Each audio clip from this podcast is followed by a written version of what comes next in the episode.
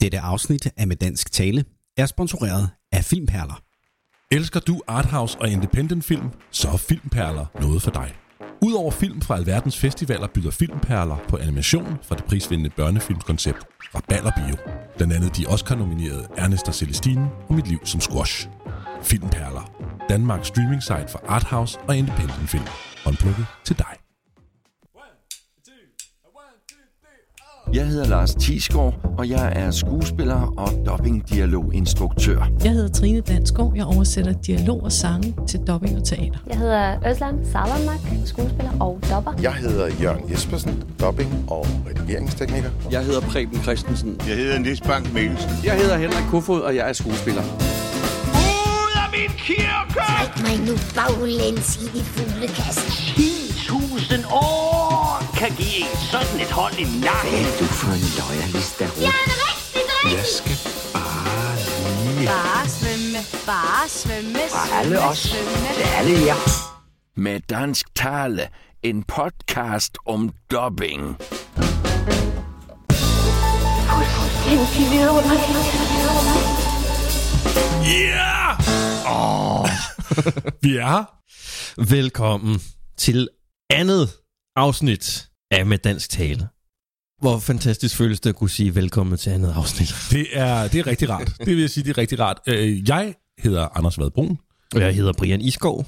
og øh, vi har jo knoklet på den her crowdfunding-kampagne, som I alle derude har været så fantastisk gode til at hjælpe os med. Ja, altså det var jo slet ikke sikkert, da vi lavede første afsnit, at vi kom til at lave flere, men det har I simpelthen sørget for ved at bakke så flot op omkring øh, den her indsamling. Vi, øh, vi gik jo efter at få 40.000 kroner som minimum, så vi ja. kunne producere de næste fem afsnit i den her serie. Vi endte med 75% overfunding, det vil sige, at vi fik 70.000 kroner, så vi kan rent faktisk lave otte afsnit mere. Ej, det er simpelthen så smukt. Og vi er vi altså, har glædet os helt vildt til at komme i gang igen. Og vi skal også lige huske at takke alle de folk, der har været behjælpelige med præmier, øh, jeg vil sige belønninger til vores støtter, fordi det er ikke kun jer, der har givet penge, der er også nogen, der har givet ting. Det skal nok komme nærmere ind på. Hvis I, nogle af jer sidder derude og har støttet og øh, undrer over, hvor søren bliver de der incitamenter af, hvorfor har vi ikke fået dem med posten, så må vi jo også sige øh, undskyld og, Ja. og have lidt tålmodighed. Øh, vi, er, vi har været ramt af sygdom begge to siden øh, crowdfundingen, så vi er ikke kommet så langt endnu. Nej. Men øh, lige så snart vi får luft i kalenderen, så skal vi altså nok sørge for at få ekspederet nogle af de her ting med, øh, med postvæsenet. Vi har ikke glemt jer. Nej. Apropos kalender, så har vi jo stadigvæk nogle arrangementer i Cinemateket inde i Goddersgade i København, og det næste bliver den 15. april. Hvad skal vi se den dag? Vi skal se Bjergkøbing Grand Prix. Ja, Det er med spænding, vi i dag ser frem til dette gigantiske opgør mellem de allerstørste racerkører, verden kender. Men vi er særlig spændt på, om Aladdin Oil-koncernen gennem Sheikh Ben Redik Fassan har investeret fornuftigt, når han har sat penge og prestige ind på noget så hasarderet som en norsk cykelsmed. Flo Klipper Grand Prix. To af skuespillerne fra filmen kommer og fortæller om deres dubbing af filmen, og dubbing generelt. Vika Bro, som spiller Sofus Gunnarsen, og Dick Kajsø. Dick var jo i mange år den danske Anders Hand, så det kan han i hvert fald også fortælle om. Og Vika har jo, er jo stadigvæk meget kendt for øh, sin fortællerkunst. Og øh, så var hun jo også Cleopatra i øh, Asterix-film. Bare fastslår, at Ægypterne, faraonernes rette efterkommer ikke mere kan bygge paladser. Det er godt, det er frækt, det er latterligt, det er grotesk, det er upassende. Jeg har intet at tilføje og dog. Det er helt og aldeles skandaløst osaser. I vil kunne høre uddrag fra arrangementet, når vi når til afsnit 5. Det er jo utrolig lettelse at kunne sige, at ja, men afsnit 5, det kommer altså Ja, ja. Øh, senere på Og det kan året. 6 og 7 og 8 også. Ja, for pokker, og ovenikøbet afsnit 9, Ja. så begynder det at knibe lidt, så skal vi måske ud og finde noget, nogle ekstra midler der, men øh, den tid, den sov. Ja. Øh, med dansk tale, ikke? Øh, en podcast om øh, dubbing. I første afsnit, der kiggede vi på, hvad dubbing er, hvordan det opstod, og hvorfor man historisk set har valgt at eftersynkronisere, eller ikke eftersynkronisere film og serier i Danmark og i andre lande. I dag skal vi kigge lidt nærmere på, hvordan man gør. Vi øh, følger processen fra start til slut, fra oversættelse til rollebesætning, indtaling, redigering og mix, indtil det færdige resultat foreligger.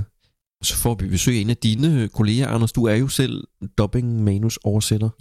Vi får besøg af den eminent dygtige Trine Dansgaard, som vil fortælle os blandt andet lidt om, hvordan hun har oversat sangtekster i øh, små, bitte små Disney-film, som der nok ikke er nogen, der har hørt om, sådan som øh, Frost og Vajana og så videre. I 2016 tilrettelagde jeg øh, Brian en særudgave af tv-programmet Troldspejlet, som handlede om dubbing på dansk. Og der talte jeg med Laurits Laursen, som er instruktør og oversætter på det dubbingstudie, der hedder Audio Resort. Og han gav det her korte ris af hele arbejdsgangen, som den så ud på en helt almindelig dubbingopgave fra start til slut. Det vi starter med, når vi øh, får ordren ind på en øh, film eller en serie, det er, at øh, vi går materialet igennem og starter med at få det lagt ind på en tidslinje, hvor vi ved hjælp af tidskoder kan placere alle skuespillernes replikker i manuskriptet, sådan at replikken bliver indspillet på det rigtige sted i filmen. Når tidskodningen er på plads, så kan man begynde at oversætte manuskriptet, hvor vi øh, har den engelske kildetekst i en kolonne, og så har vi en dansk kolonne ved siden af. Og den engelske kildetekst, den lægger sig op af de her tidskoder, og så går vi simpelthen en gang fra en ende af og får oversat hele produktionen. Når, når vi har oversat det hele, eller nogle gange før, så begynder vi også at tænke på et cast. Hvem skal besætte de her roller? Og der tænker vi ofte i, øh, i sådan noget, der hedder typecast. Altså vi finder nogle skuespillere, som vi synes passer karaktermæssigt godt til rollen, eller har nogle øh, stemmemæssige karakteristika, der ligger op af originalens stil. Vi bestræber os på at kaste nogen til de enkelte roller, hvor det vil falde dem naturligt at spille dem, så de ikke skal alt for langt væk fra deres øh, hvad skal man sige, komfortzone for at ramme et brugbart resultat. Når castingen er på plads, så kan vi øh, gå i gang med at booke skuespillerne. Det er også lidt af et cirkus at få det til at gå op, fordi folk laver mange andre ting ved siden af. Men som regel så lykkes det at få alle ind i løbet af, af den periode, vi har til at indspille i. Når vi er færdige med at indspille, så ryger projektet videre til en anden tekniker, der sidder og redigerer det. Sørger for, at alle replikkerne passer i længde med, med lipsynken på originalen.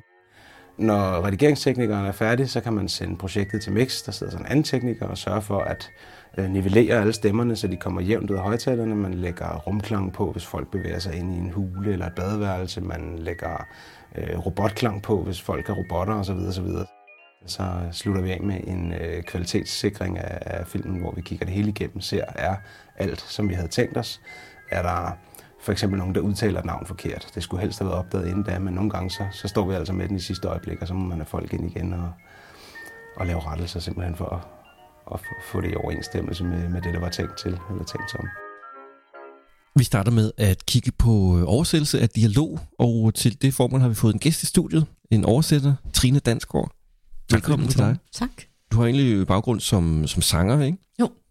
Men øh, så begyndte du at oversætte, var det først sange, og så sidenhen resten af tegnefilmen også? Ja, det startede egentlig med, at jeg sang kor på en hel masse Disney-film. Jeg havde skrevet mange tekster i det hele taget. Og så tænkte jeg, der er jo nogen, der oversætter de her sange. Det vil jeg da gerne prøve.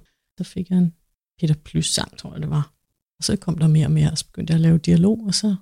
Hvad er nogle af de store titler, du har oversat? Hvis vi starter i nutiden her, så er det Coco og Beauty and the Beast. Ikke den gamle tegnfilm, men live action her. Og Mariana og Frost, og til teater har jeg lavet Aladdin og Shrek. Både dialoger og sange, altså Ja. hele pakken, Ja. den har du siddet med. Ja. Altså, I er jo begge to professionelle dubbingoversættere, så nu er det mig, der gerne vil høre, hvad, hvordan gør I? Altså, hvad, hvad går opgaven ud på? Hvad, hvad kigger I på, når I får en opgave serveret? Værsgo, her er en afsnit af en serie eller en film. Værsgo, oversæt den til dansk. Hvad gør I så? Så man starter op i venstre hjørne. med den første replik. Altså, de fleste replikker giver jo en sig selv. Det du skal, du skal kunne lytte. Du skal bruge din musikalitet, og så skal du høre, hvordan lyder sætningen på engelsk. Og så skal du helst få en masse geniale idéer om, hvordan vil en tilsvarende sprogmelodi give samme udtryk på dansk. Ikke? Så hvis den siger, I don't understand this, da, da, da, da, da, da, så skal trykket ligge det samme sted i den danske sætning. Ikke, jeg forstår det ikke, for den ligger for tidligt. Ja. Jeg kan ikke forstå det. Ja. Der har du to forskellige rytmer. Men, men stadigvæk noget, der skal, det skal lyde som naturligt dansk, Ja. på den måde, som melodien falder på. Ja, lige præcis. Jeg plejer simpelthen at begynde med at, afhængig af hvor travlt jeg har, og hvad det er for en opgave, så ser jeg materialet igennem øh, nogle gange lidt hurtigt. Det er en, hvor jeg skal have lavet- fyret 23 afsnit afsted på kort tid. Der er blevet klog og skade med, med nogle af de her ting, hvor man kan lave et helt afsnit, og så finder man ud af de sidste fire minutter, at hele plottet, det hænger på det her lille bitte ordspil, som ikke giver nogen mening på dansk, og derfor skal jeg gå tilbage og skrive det hele om. Ja, Det, det- det gør man ikke så mange gange. Nej. Det, det lærer man. Ja, åh, ja. Generelt, jo, jo bedre de er, jo, jo dyrere de er, jo mere status der er i produktionen, jo bedre er manus, jo mere ordentligt er det lavet. Det virker så også mere inspirerende. Ja. Altså, det må godt være svært en, det synes jeg, det er meget rart at blive udfordret på, fordi altså, hvis man kun laver småbørnsserier, hvor det her, se min dukke, eller sådan et eller andet, det bliver man jo træt af. Så jeg synes egentlig, det er meget sjovt, at der er noget udfordring, og hvis det er godt lavet, og nogle af de der manus er jo fantastisk godt lavet, så bliver man også inspireret. Ens egen fantasi kommer også op. Ikke? Men der er sådan nogle generelle ting, at at englænder eller amerikanere, de siger enormt tit dialogpartnerens navn i en replik, og det gør vi jo ikke på dansk. Eller de starter med, you know, et eller andet, og så bliver det meget sådan, du ved, og det siger vi jo faktisk ikke på dansk. så der skal man lige huske, at, øh, at man kan godt bruge den plads til noget andet. Altså, vi behøver ikke sige øh, Mickey hele tiden, når vi taler med Mickey Mouse. Nej, det er netop den med, at, at vi skal lave en korrekt oversættelse. Vi skal jo ikke lave en tekstnær oversættelse. nej.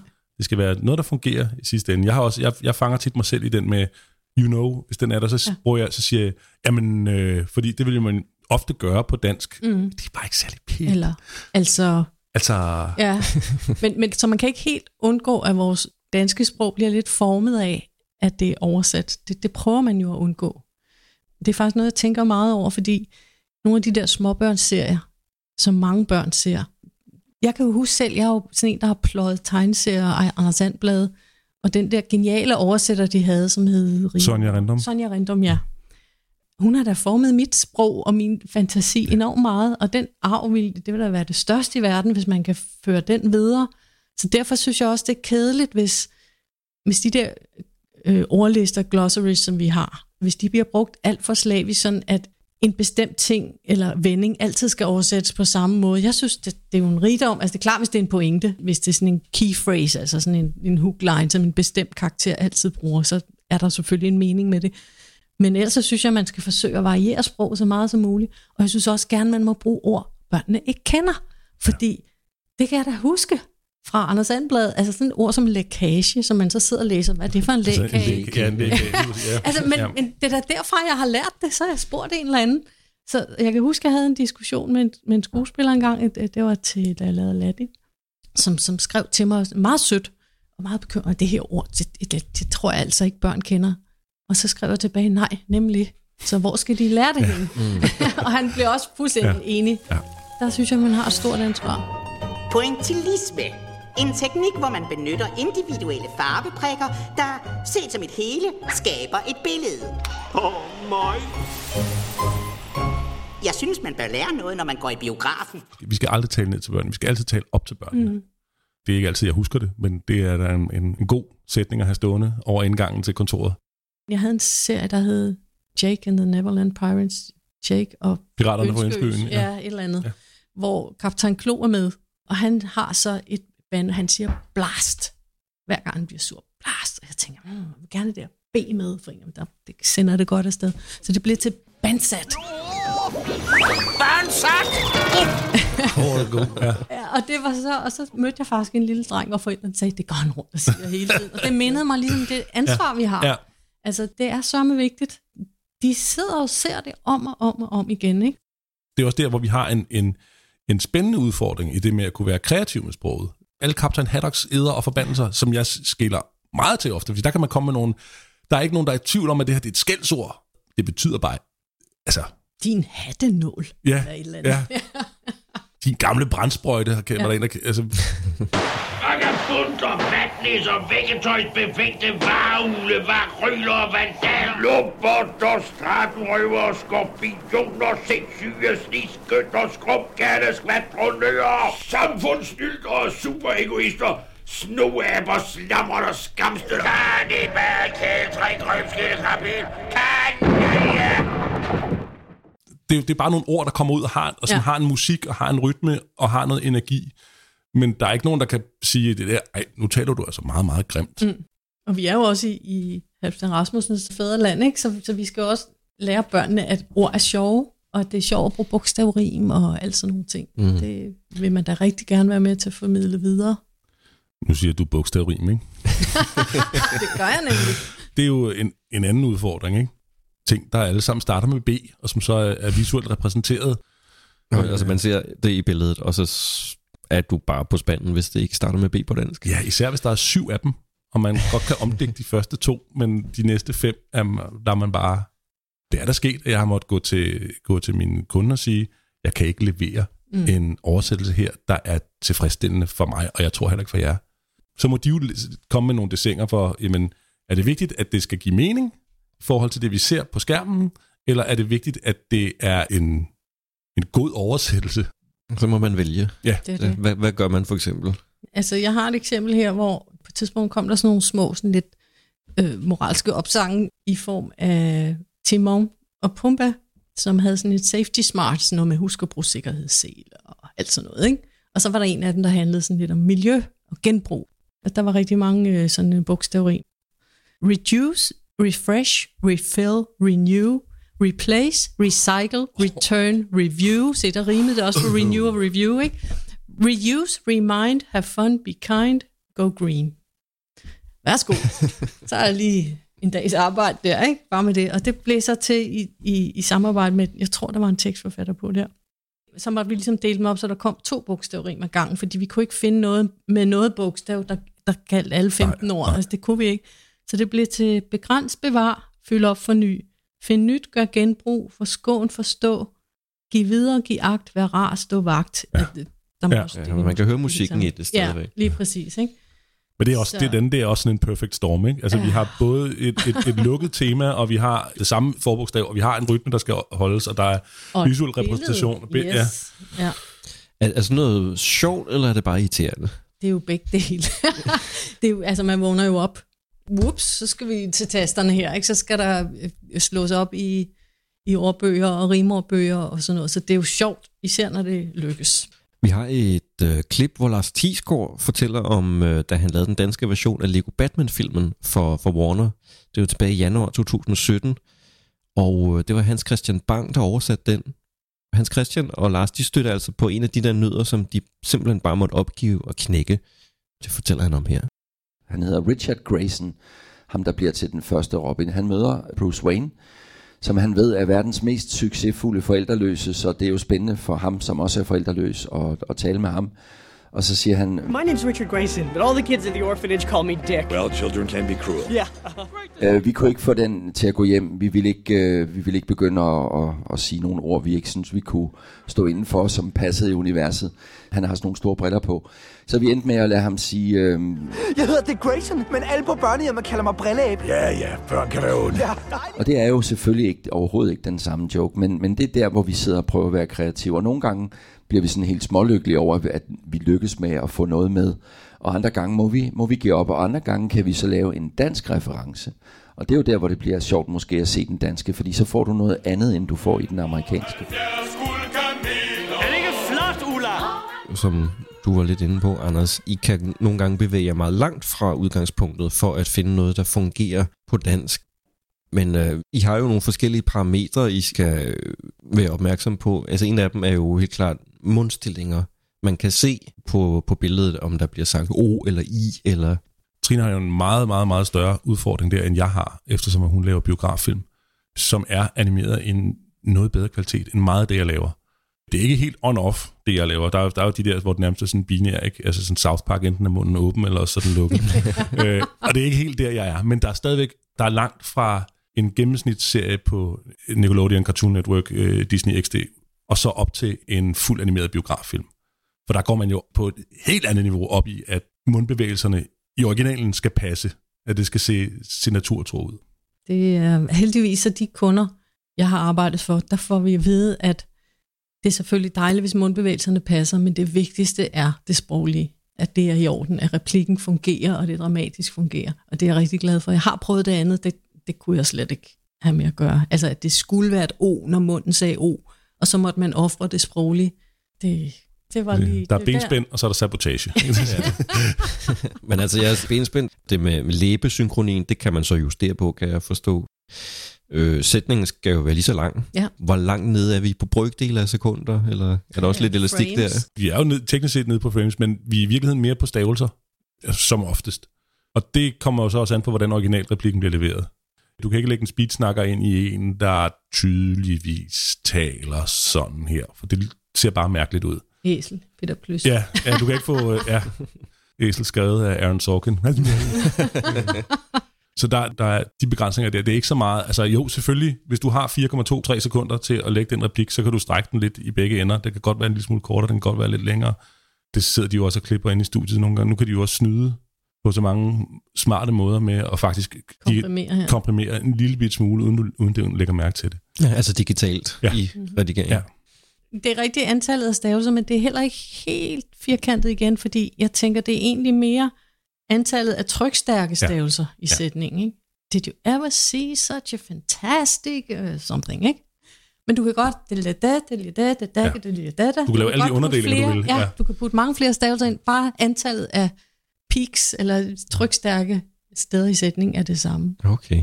Men er det så kattelemmen i, øh, i forskellen på dansk og engelsk? Fordi jeg bemærker, når jeg oversætter tekst fra engelsk til dansk, altså på skrift, mine danske sætninger bliver næsten altid længere end Ja, de engelske. ja.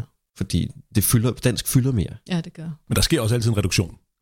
Der I hvert manuskript vil jeg have valgt noget fra, som ikke kommer med ind i oversættelsen, fordi der ikke er plads til det.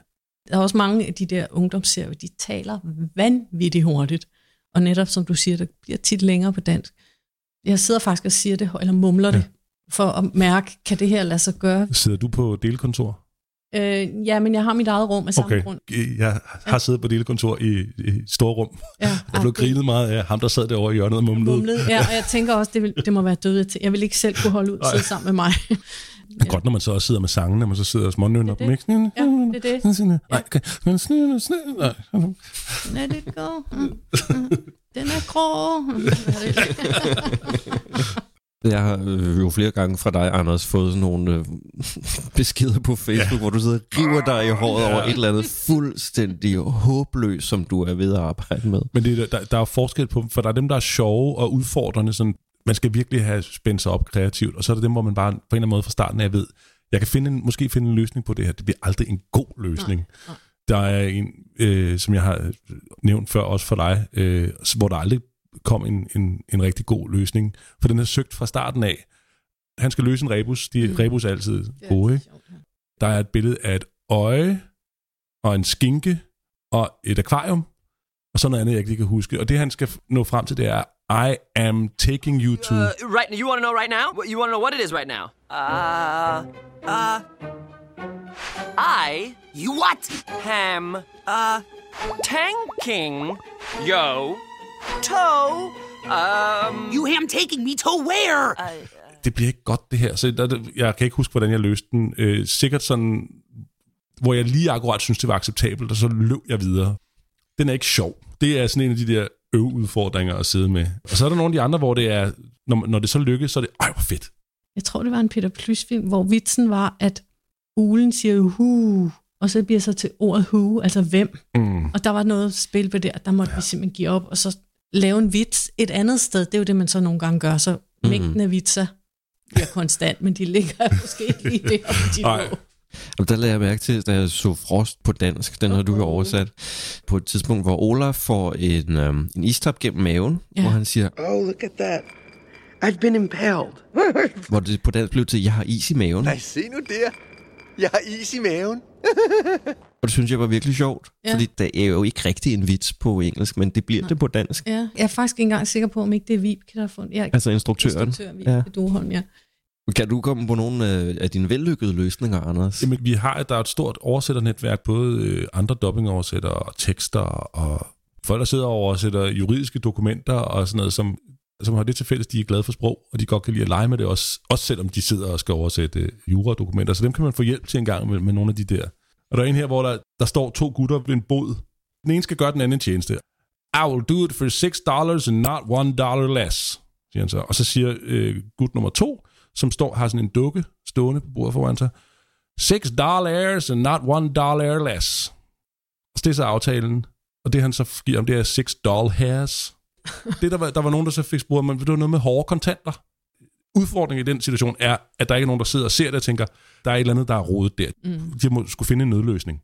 Det fungerer, når du ser den på dansk, når du ikke ved, hvad originalen er. Ja, for det er ærgerligt, når, når man, da man kan bare høre det skure på en eller anden Ja. måde, selvom man ikke ved, hvad de har sagt. med den erfaring, jeg efterhånden har, når jeg sidder og ser et tegnefilm med min søn, så er der jo tit, så kan jeg høre præcis, hvad der har været i originalen. Det er ikke Øh, så godt. Det må man helst. Nej, men, men det vil også igen, nogle gange er der jo bare ikke tid eller penge til at, at lægge flere kræfter i det, end rent faktisk at få noget ned på papiret.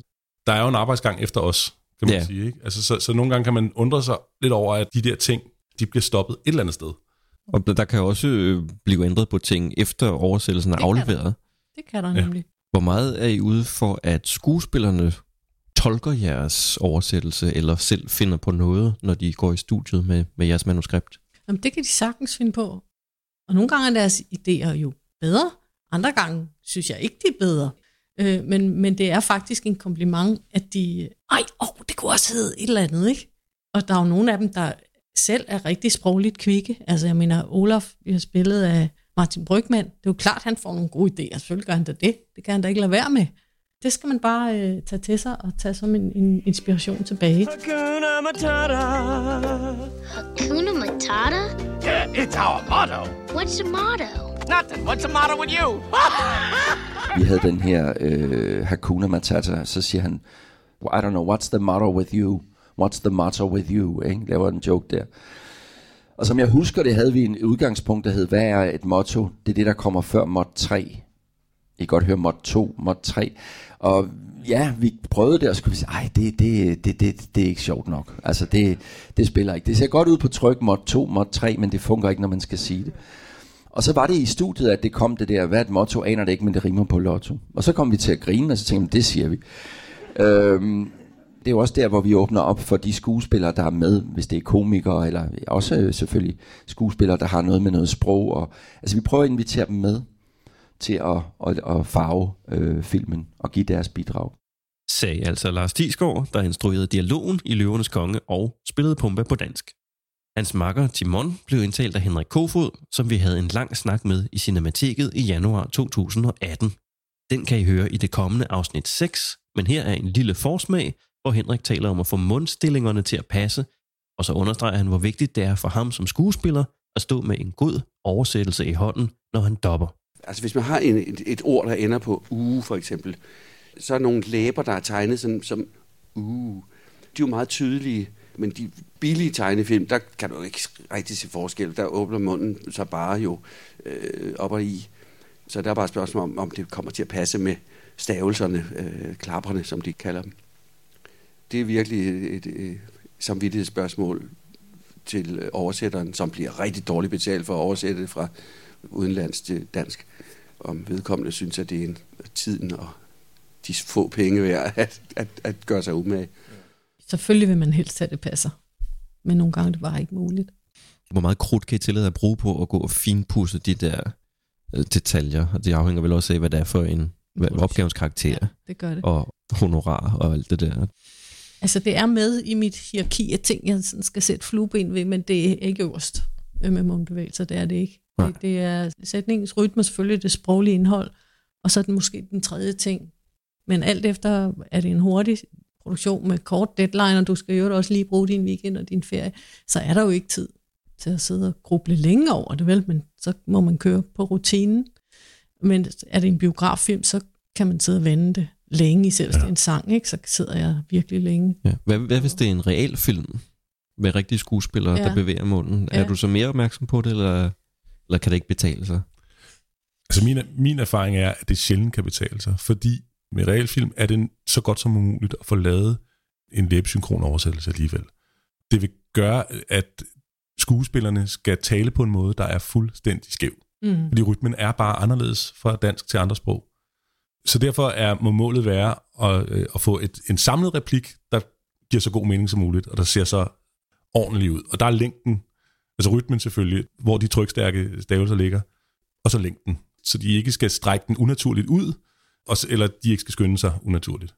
Det vil jo aldrig blive mundbevægelserne hele vejen gennem sætningen. Det er tit på slutordet, at man gerne vil have det matcher, hvis, ja. hvis man har overskud til at få det med, ikke? Men du siger, hey, I just wanna go. Ikke? Så kan man sige, den der lange o-mund til sidst, ikke? Så det vil man jo selvfølgelig gerne ramme, hvis man kan, ikke? Hvor er mundstillingen på første stavelse, og hvor er Ja. mundstillingen på sidste stavelse. Ja. Hvis vi kan ramme de to, så sidder den rigtig godt. Nu nævnte I, der var nu også noget, der hedder ordlister før. Er der også nogle begrænsninger fra kundens side? Er der sådan nogle ting, I ikke må oversætte replikkerne til? Ja, du må nogle ikke- ord, I ikke må bruge? Du må ikke skrive røv. Altså med mindre det er South Park eller et eller andet. Ja. Der er mange ting, du ikke må. Forskellige firmaer har forskellige øh, Ja. grader af finfølgenhed. Jo større selskaber er, jo, jo, jo længere er deres compliance-lister. Det er ord, vi ikke må bruge, for eksempel. Regler, der skal overholdes. Øh, Generelle retningslinjer ja. ja. også, at ikke seksuelle hentydninger. Et klassisk problem, det er ass, som jo har en, en meget mindre hård klang på engelsk, end røv har på Mm. dansk. Og røv er et fyreord hos næsten alle. Men rumpe og numse er sådan lidt for hyggeligt. Mm. Altså move your ass, flyt røven. Det kunne man sagtens finde på at sige. Øh, det kunne jeg godt finde på at sige til min søn, må jeg tilstå. Men det vil du aldrig finde i en tegnfilm. Må, man, må man sige mås? Det må du godt. Men det er jo sådan komisk også, ikke? Ja. Let, let måsen. Det, men så er man måske lidt over i, i mormor-regi. En, det er en klassisk udfordring der, ikke? at vi har et ord, der har en anden ladning på engelsk, end det har på dansk. Det samme med poop. Ja. Altså med, med alle mulige former for lort. Hvor vi tit lander på noget med pøller. Og det synes jeg også bare er vildt sjovt. Jeg har hørt, at Bill Clinton holder foredrag i Lincoln Centeret. Ja, selvfølgelig skal vi da kaste puha på ham. Men der er nogle regler, som nogle andre mennesker bestemmer. Det er jo ikke os. Så, så der bliver det ens kreative udfordring at få det så lojalt som muligt, men inden for de rammer, der nogle gange er sat. Det er jo ikke, selvom man føler det, når man sidder og oversætter, så er det jo ikke mit værk. Det er jo stadigvæk kundens produkt og ejendom. Og så kan jeg også godt forstå, altså der er jo mange steder ude i samfundet, hvor man kan sige, der er, der er nogle normskred, at vi taler virkelig nogle gange grimt til hinanden. Så jeg kan godt forstå og respektere, at når det gælder småbørn især, at man ikke vil have de banner og svogler som sømænd, vel? Med dansk tale, en podcast om dubbing. Anders og Trine, I oversætter jo også sange. Og der tænker jeg igen, som en, der ikke har prøvet det, at der må komme endnu flere lag på. Altså en af de ting, som, som det tog mig noget tid at lære i forhold til sangoversættelse, det var, hvor langt væk jeg skulle smide forlægget. Fordi de første mange gange, der forsøgte jeg at lave så tæt på en en-til-en oversættelse som muligt i virkeligheden. Og holde en, øh, ikke linje for linje, men i hvert fald vers for vers, og så holde det, der bliver sunget. Og, og det fandt jeg ud af, at det blev aldrig rigtig tilfredsstillende. Vi er nødt til at være en, en gendækning. Det er ikke en oversættelse, det er en gendækning af en sang. Vi, vi først snakker om, at der er mundstillinger, I skal tage højde for. I skal tage højde for længden af replikken, sprogtonen, rytmen i, i det, der bliver sagt. Her der kommer jo for eksempel også øh, rim. Mm-hmm.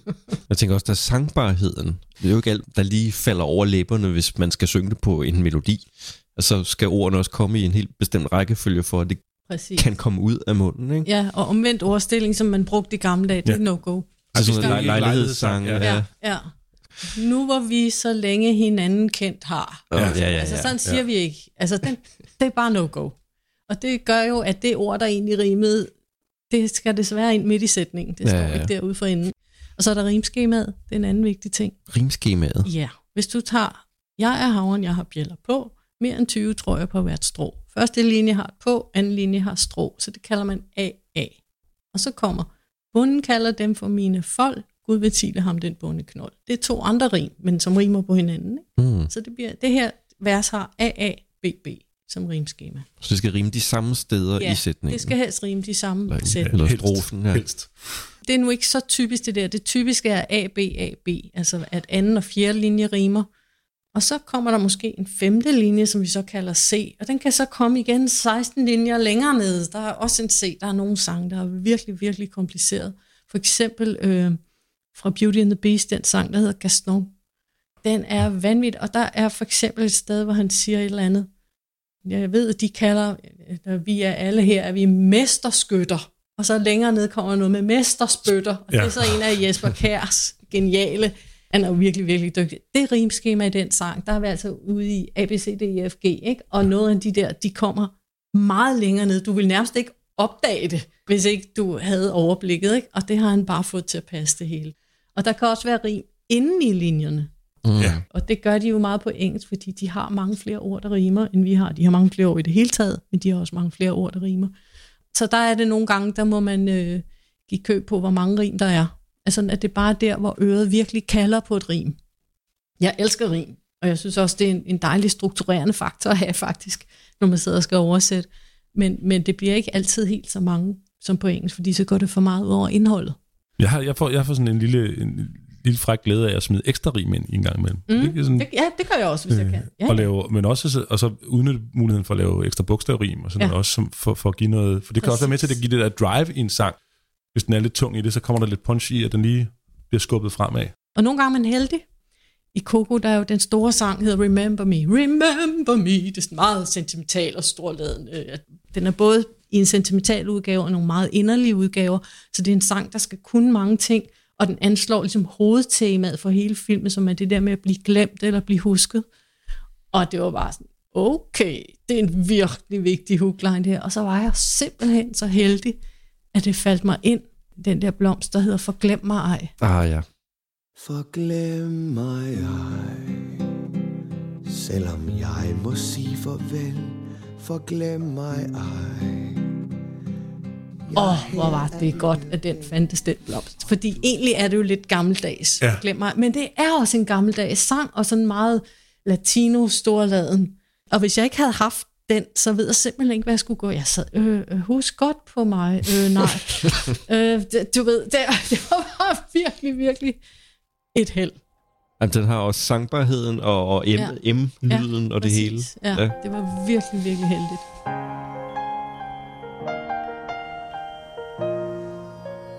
En af de helt store sange, du har oversat, det er jo fra Frost. Lad det ske, hedder den på dansk. Let it go. Oh, yes. Var, vidste du, da du sad med den, at altså, den var vel ikke udkommet endnu, nej. soundtracket, så du vidste vel ikke, hvor stor den ville blive?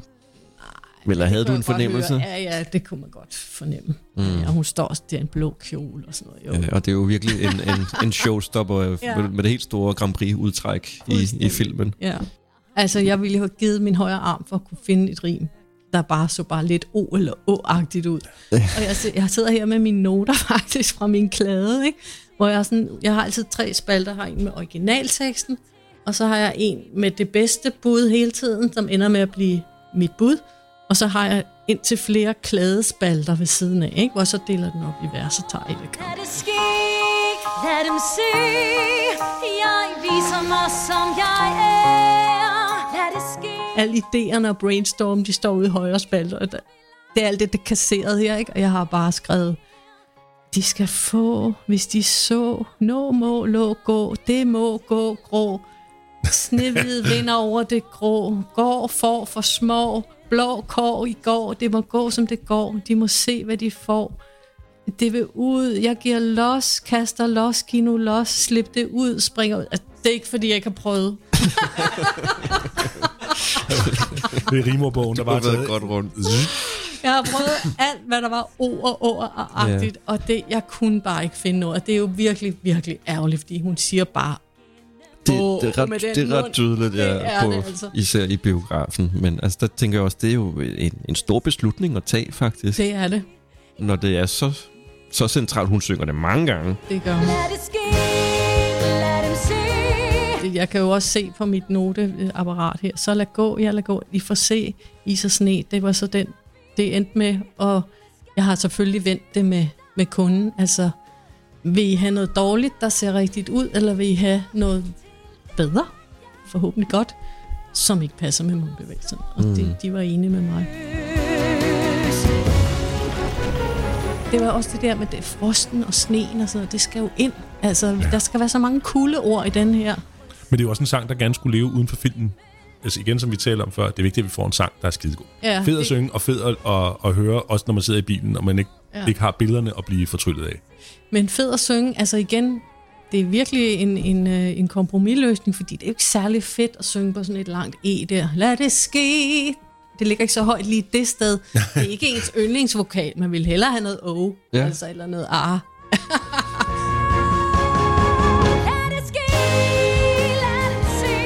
Men igen, det var kompromiserne, og heldigvis vidste jeg, at der kommer en virkelig dygtig sanger på det her, fordi det er et svært nummer. Og det er Maria Lucia. Ja, og hun gør det fantastisk. Jeg tænker ellers rigtig meget på sangernes ved og vel, men nogle gange bliver jeg nødt til at ofre det. Og så må jeg håbe, at de er så dygtige, at de kan synge det alligevel. Og til gengæld så har jeg så, synes jeg, jeg har været heldig med slutlinjen. Det var det, jeg trøstede mig selv med. The cold never bothered me anyway. Iskolde fjeld er mit sande hjem. Den var jeg ret glad for, den linje. Så tænker jeg, så er det de sidste, de hører. Det passer i hvert fald bedre med, med mundbevægelsen. Altså alle Disneys versioneringer i Norden er jo samkørt fra Disney Character Voices i København, så jeg tænker, I har siddet nogenlunde samtidig en norsk oversætter, en svensk, en, en finsk og en islandsk og kæmpet med den samme sang. Men spørger I nogensinde hinanden til råds, hvis I nu er i en eller anden knibe, hvor I tænker, Ja, hvad, hvad, hvad gør jeg lige her? Det gør jeg nogle gange. Der er ikke tradition for det, men jeg skriver nogle gange til svenskere, som jeg engang har mødt. Nogle gange har han nogle idéer, som, åh oh, ja, den kan jeg godt med et lille twist, kan jeg godt faktisk bruge den. Men på norsk tror jeg, det er noget med lad den gå, mm. og det må jo betyde et eller andet på norsk. Jeg kan ikke helt høre det for mig, men det må jo give mening på norsk. Det gør det jo ikke på dansk. Det er noget med den kraft, hun har haft i sig, som hun, Ja, altså, hun giver slip på. Ja, den. og, det, og det siger ja. de også på svensk. Ja. Slip den løs, slip den fri, Ja. synger hun på svensk. Når jeg stiller originalteksten og, og din danske oversættelse op over for hinanden, altså der bliver sunget Let it go, let it go. Mhm. Men det bliver oversat til mange forskellige ting Ja. undervejs i den danske. Så der har du også truffet et valg. Ja. Lad det ske, lad dem se. Lad det ske, det er forbi, og længere nede i is og sne. Ja. Vil I se?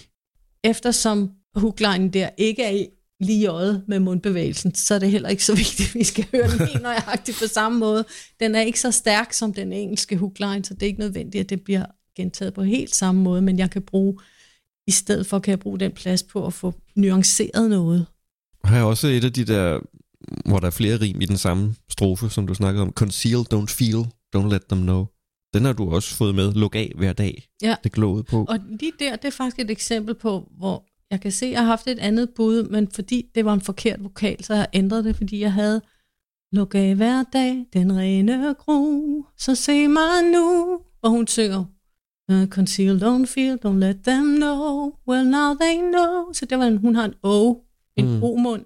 Så jeg, derfor har jeg ændret til Luk af hver dag, læg låget på, nu skal de få. Der kunne det lykkes. Og det, det kan stadig nage mig med den der e-lyd. så, så derfor, da jeg nåede til Variana, der var jeg så glad for, at jeg kunne øh, øh, ramme, fordi hun har et eller andet.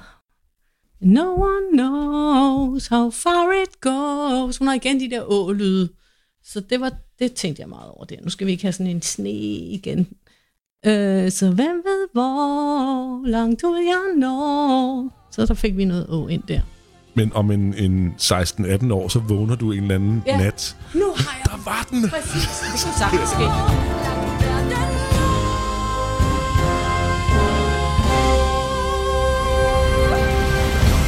Med dansk tale, en podcast om dubbing.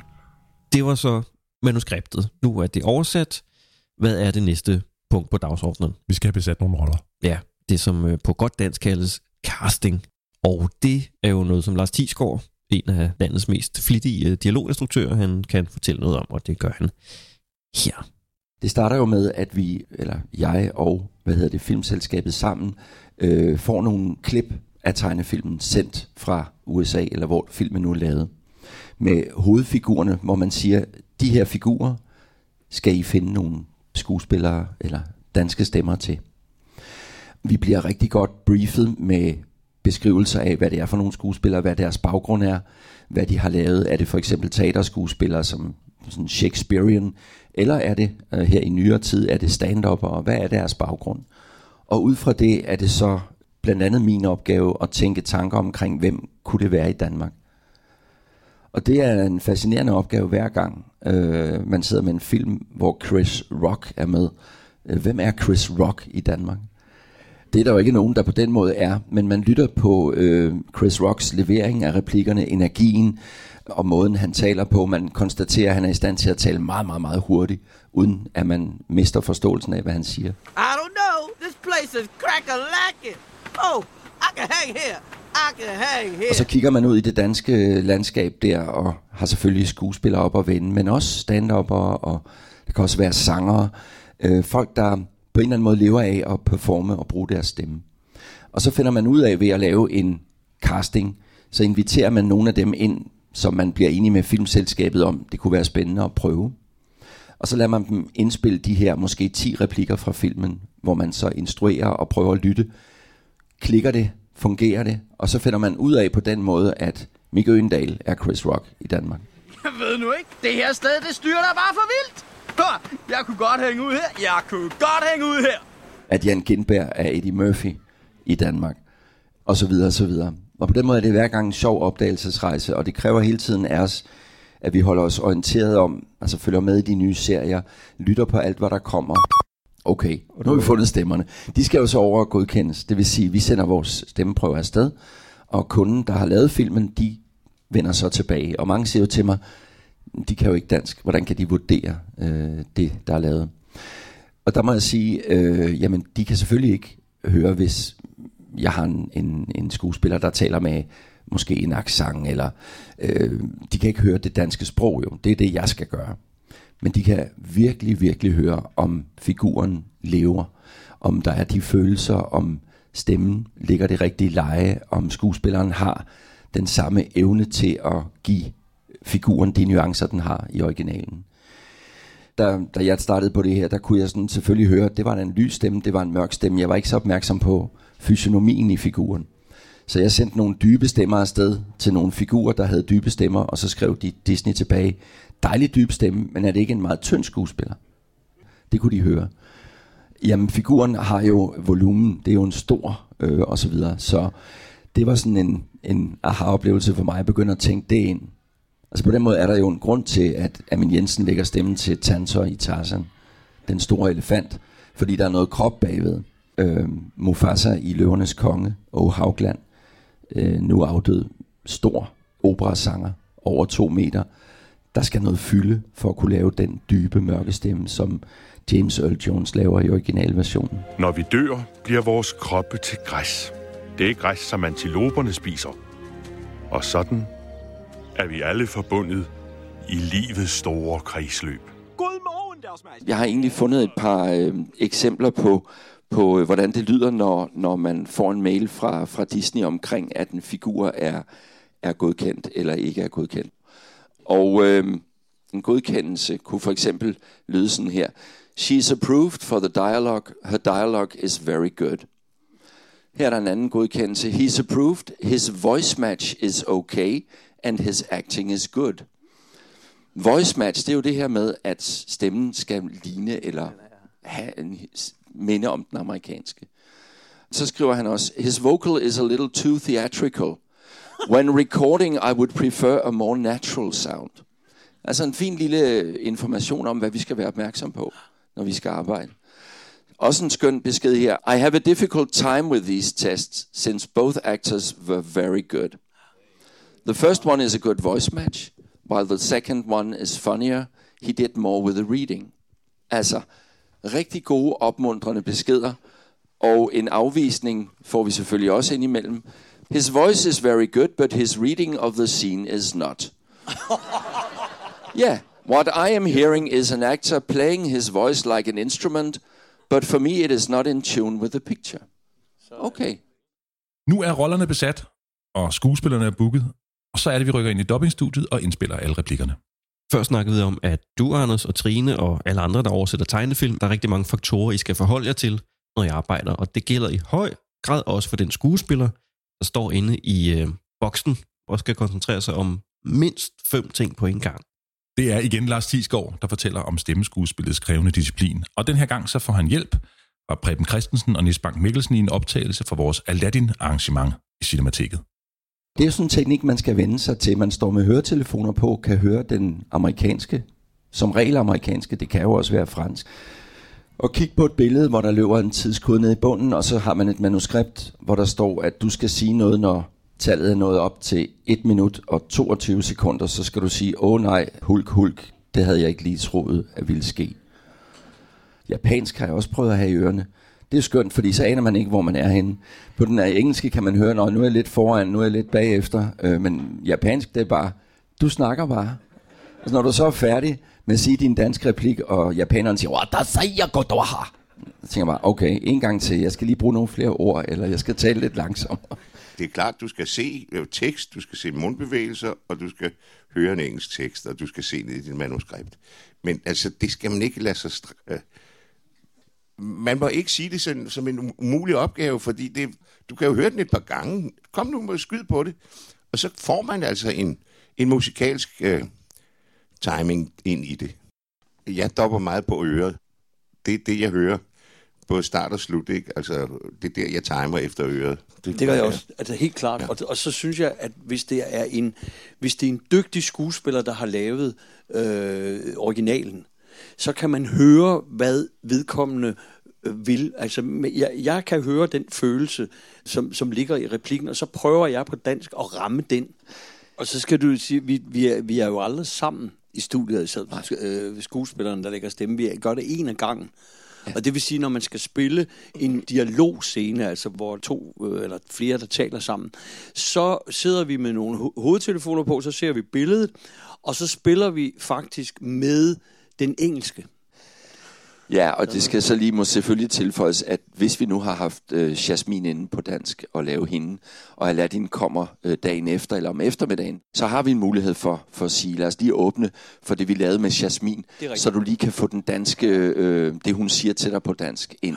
Og på den måde kan vi selvfølgelig øh, tjekke, at det, at det spiller sammen mm. på dansk. Så det skulle jo gerne lyde som om, I i virkeligheden har stået der sammen. Se ham lige. Han er så sød og helt alene.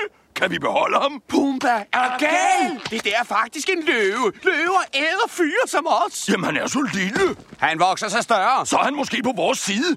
Ha! Det er det dummeste, jeg nogensinde har hørt. Så er han måske... Hey, jeg har det. Hvad hvis han er på vores side? Måske kan det være nyttigt at have en løve som ven. Så vi beholder ham? Selvfølgelig. Hvad med hjernen her i firmaet? Øh... Glæder mig, du er enig. Mand har hit. Lad os komme ind i skyggen i en fart. Din makker i Løvernes Konge, Henrik Kofod, ja. som Timon. Selvom sådan et makkerpar, der står I ikke sammen i studiet.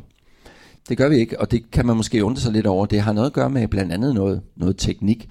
Nemlig at min stemme som Pumba skal have en helt anden behandling for at lyde rigtig end Henriks. Altså Henrik ligger på sådan en vester. Pumba, pumba, pumba, hvad så? Hvem er den kloge her i firmaet, ikke? Altså, og jeg ligger der. Alene teknisk at få de to i den samme mikrofon, det vil være virkelig problematisk. Men det er også noget med, Pumba skal ligge på en kanal, optages der, og Timon på en anden, fordi min stemme skal så behandles sådan her for at lyde optimalt. Så der er nogle tekniske ting, og så det næste, det er jo så logistik. Nogle gange har vi øh, 14 dage, 3 uger måske til indspilningerne kan den skuespiller lige samtidig med den. Men primært er det noget teknisk. Da I lavede inderst inde, der er et par vagter i underbevidstheden. Ja, det er rigtigt. Der hentede I Vika Rasmussen ind, og Ja. de, de laver jo aldrig noget hver for sig. Nej. De, de hører ligesom sammen. Det er fuldstændig rigtigt. Det er Dupont og Dupont i dansk øh, film. Så dem hentede vi selvfølgelig ind sammen. Det vidste vi nemlig godt. Men så gjorde vi det, at vi lod Vicky sidde ude, øh, hvor jeg sidder som instruktør, og man kan tale ind til skuespilleren. Og så dobbede han derinde. Men så sad Vicky og sagde de andre replikker derude. Og så byttede vi rundt, sådan så han sad og gav ham stikord på den anden måde. Og inden vi gjorde det, så lavede vi sådan en lille læseprøve og sådan noget. Så fik vi dem til at fungere. Det var selvfølgelig meningen. Min hat føles for stor. Hmm. Må jeg se. Uh, hey, har du min hat på, eller er det din hat? Ja, det er min hat. Er du sikker? Gider du lige se, hvad der står i den? Ja, der står min hat. Men står der min hat? Min hat står der. Det var det, jeg skrev i min hat. Hvad vil du sige med det? At du har min hat på. Okay, men det er altså min hat. Inden vi går videre til sidste fase, så skal vi høre lidt mere om, hvad det er, man skal kunne for at blive en god dopper.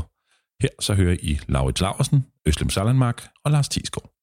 For at blive en øh, god dopper, så skal man faktisk være i besiddelse af, af ret mange kvaliteter. Man skal selvfølgelig kunne spille skuespil. Det er det allervigtigste. Hvis man ikke kan spille skuespil, så kan man ikke få andre til at tro på, på det, man sidder og læser op. Man skal være vanvittigt god til at læse. Dels fordi arbejdstempoet er ret højt. Dels fordi der optræder mange mærkelige ord i de ting, vi laver, som man aldrig før og aldrig siden vil støde på. Ofte øh, lange sammensatte ord, som kan være øh, svære at få ud af munden simpelthen. Der er mange, der sådan umiddelbart tænker, at hvis man skal være en god dopper, skal man kunne lave rigtig mange sjove stemmer.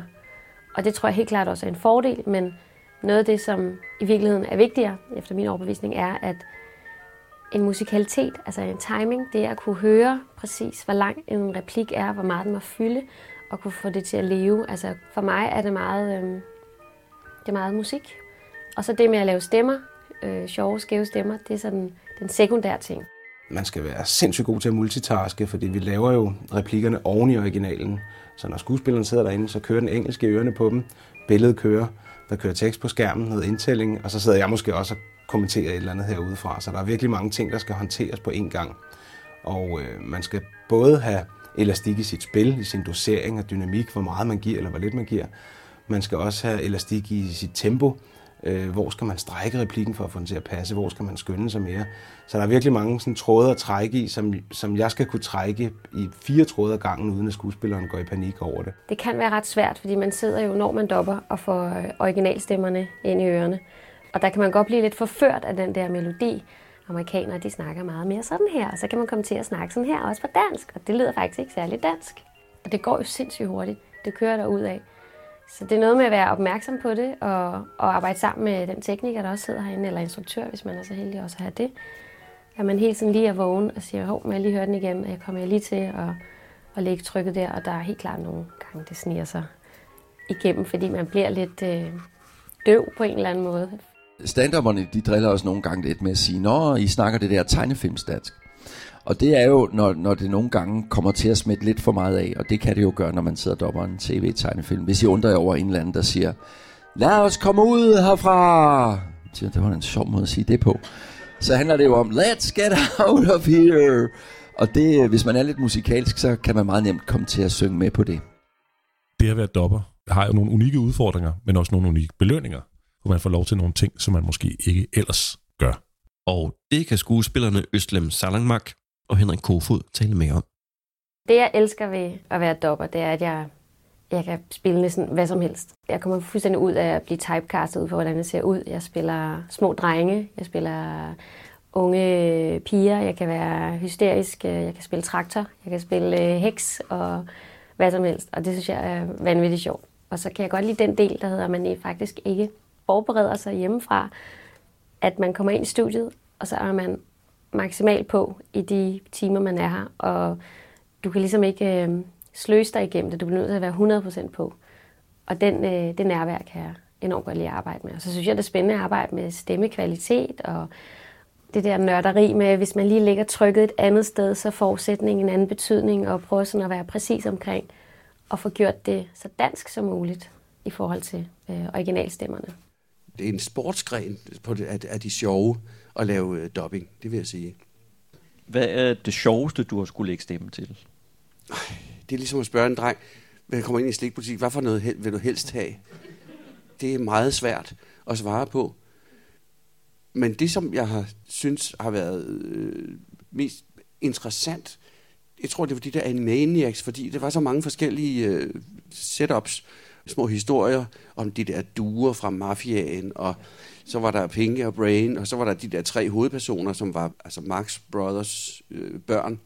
Og der var så også så meget musik i, og nogle sindssyge sange. Jeg husker sangen sang, hvor jeg skulle nævne alle øh, lande i hele verden.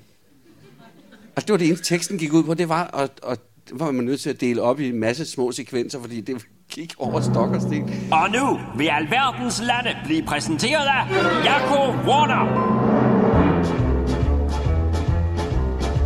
Der er USA, Canada, Mexico, Panama, Haiti, Jamaica, Peru, den Dominikanske og Cuba, Karibien, Grønland, El Salvador nu, Puerto Rico, Colombia, Venezuela, Honduras, Guyana og så... Og alle grundstofferne, og det var en anden sang.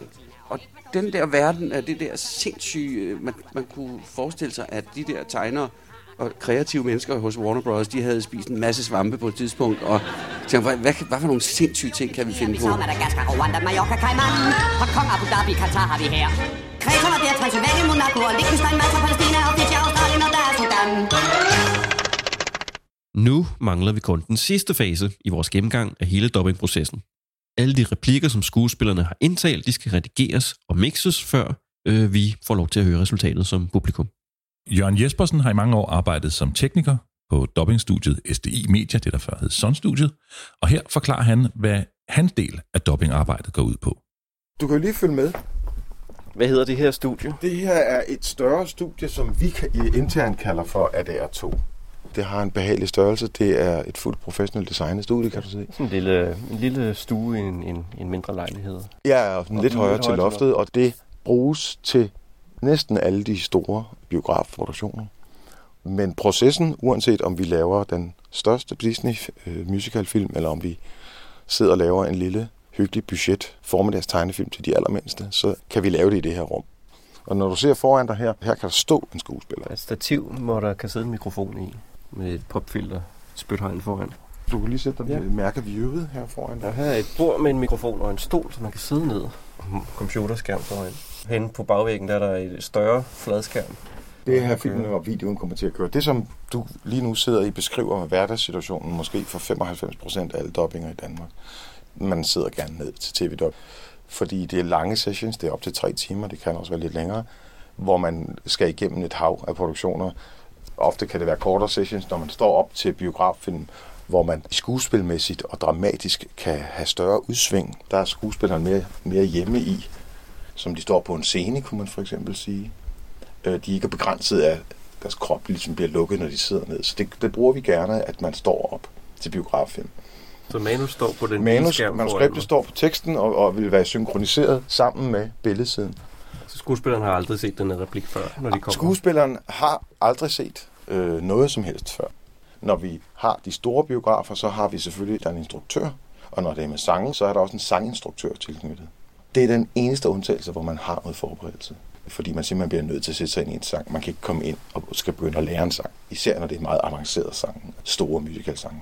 Bag ved mig i det her meget mørke øh, lydstudie, der er der jo en, en dobbelt glasrude, hvor der så er en pult med en masse teknisk udstyr på, og det er så der, du, ja. øh, teknikeren, sidder og kan kommunikere med mig herinde. Herinde for den her mikrofon kan der sidde alt fra virkelig erfarne dopper, der har måske 25 års doppingerfaring ned til børn på 10-12 år. Og der vil være forskellige behov, kan man sige, til at hjælpe. Kører vi helt ned i den almindelige dopping hver dag, sidder der kun den her skuespiller, der sidder på din plads, og så sidder der den tekniker, har ansvaret for ligesom at finde ud af, hvad, hvad skuespilleren skal lave, hjælpe skuespilleren lidt med, hvad der kan være nogle få rettelser. I det øjeblikke, at alle skuespillerne, som er castet, har været inde og lave, lad os sige, 10 afsnit på den her serie, der er aktuel her, så spiller man og laver en, kan man sige, en kvalitetskontrol. Der kan være nogle ganske få ting, vi redigerer ud. Nogle små mund klik. Vi klikker lidt nogle gange, vi kommer til at trække vejret det forkerte sted. Vi kommer til at sige noget på optagelsen, efter optagelsen, før optagelsen, som ikke skal med. Det klipper vi lige ud. Mere efterarbejde er der ikke på de her tv-produkter. Det er kun i ganske få sjældne tilfælde, hvor vi har lidt mere uerfarne, eller en meget svær sang, eller måske helt små børn. Vi har haft et barn helt ned til 3,5 år. De kan ikke af sig selv, hvad skal man sige, for, for den der proces til ligesom at leve det. Og der klipper vi det sammen, kan man sige. Det er os, der i efterarbejdet har skabt, næsten har skabt karakteren. Men hverdagssituationen, det er de her tv-produktioner. Der er processen, efter jeg som indspillingstekniker har været igennem det, så går det jo lynhurtigt videre til mix-situationen, som er helt simpelt sagt, så tager man, fjerner man bare det engelske dialogspor og lægger det danske ind, så det har det samme niveau, som hvis du har lyttet på den amerikanske. Drejer lidt på det, så det også klangligt lyder lidt som den amerikanske. Det vil nogle kunder gerne have. Man skal ikke nytænke et mix og ligesom være kreativ på det plan. Jeg går bare ind og tager en stemme ud og lægger en dansk stemme ind i stedet for. Du får af kunden leveret, hvad skal man sige, det færdige mix, uden dialogen i. Det er det, som vi kalder for et M&E track. Det betyder Music and Effect Track. Og så tager man bare den danske dialog og lægger den det samme sted. Hvor meget skal du redigere på en biograffilm? Det er sådan en lidt større øh, sag at have med at gøre.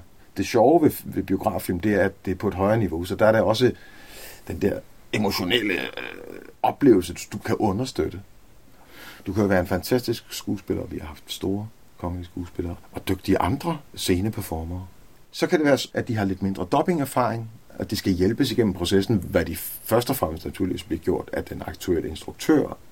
Og så, når skuespilleren altså, har forladt studiet, og vi sidder tilbage, så er der en halvanden times film, kan det jo være, med mange spor, som så skal redigeres til en noget højere standard, end det vi ser på tv. Det kan blive til en større videnskab, vil jeg sige. Nogle gange kan det også være, en, hvor det bare skal hænge sammen, og replikkerne er for lange, og så klipper vi vejrtrækningerne ud. Vi har hørt det, det her færdigredigerede produkt, de har arbejdet på i 3-4 år, og så skal vi bare lige hurtigt lave nogle danske stemmer til. Og det er faktisk sådan rigtig meget skabt, det vi ser. Det er der nogle skuespillere lige skal finde ud af, at de kan blive lidt grundangst over det, vi ser på sådan en færdig film. Altså, der er ikke nogen af de amerikanske skuespillere, der har stået og lavet sådan en performance fra start til slut. Det er 15 takes, man har klippet sammen og så har klippet, klippet vejrtrækningerne ud. Det er sådan nogle små ting, som man ikke tænker over. Og man sidder bare tilbage og blæst væk og siger, nej, en performance. Og med de ord fra Jørgen Jespersen fra SD Media fik vi fuldt dobbingprocessen til dørs. Vi siger tak til vores gæst, Trine Danskov, og til alle de andre medvirkende, der har gjort os klogere på, hvordan man arbejder med dubbing i Danmark.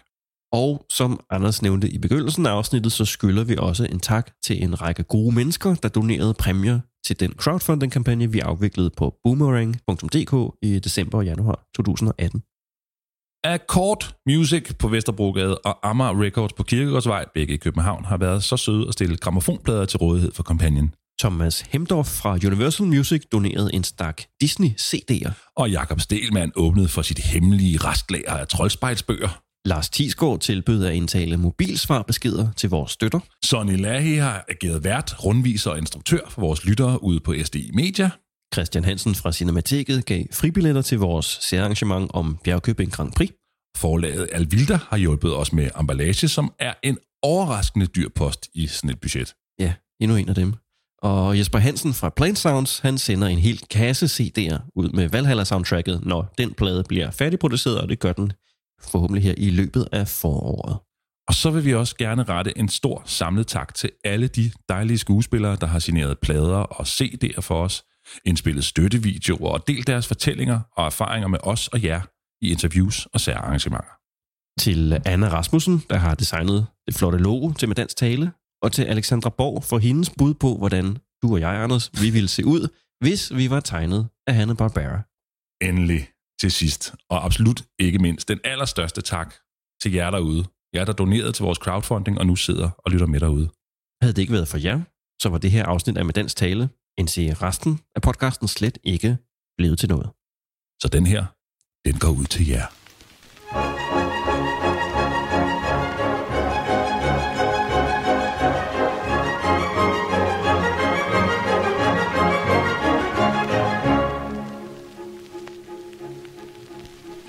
Lukas, Fagerskov, Christoffer, Tine, Esner, Bøller, Freja, Barry, Thomas Sode, Kenneth Øer, Dennis Keller, Peter Røske, Marie Eilenberg, Søren Hugger Møller, Jakob Clemensen, Kasper Anakin, Frodo Klitmøller. Og Simon Skavm, Daniel Frank Stenberg, Stefan Pedersen, Claudia Monskop, Hanvis, Nu, Charlotte, Charlie Rasmussen, Emil Oliver, Stanley Liv Lærke Hansen, Inge Greis. Grejs. Hm, Grejs. Hm. Ahaha. Og Allan Mikkelsensens viser har været super nice.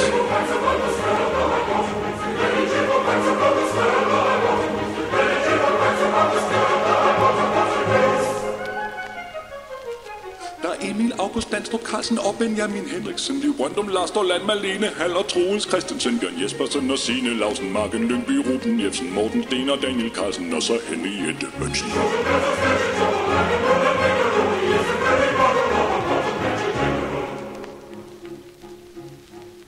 Mathias Sosen, Kira Pedersen, Max Svensson, Johan Wein, Chris Geldahl, Sandra Botman, og så også lige Claus Ødrejer, Lars von Lyngvi, Mikkel, Danne Skjold, som Sø Maria Grønne, Anders J.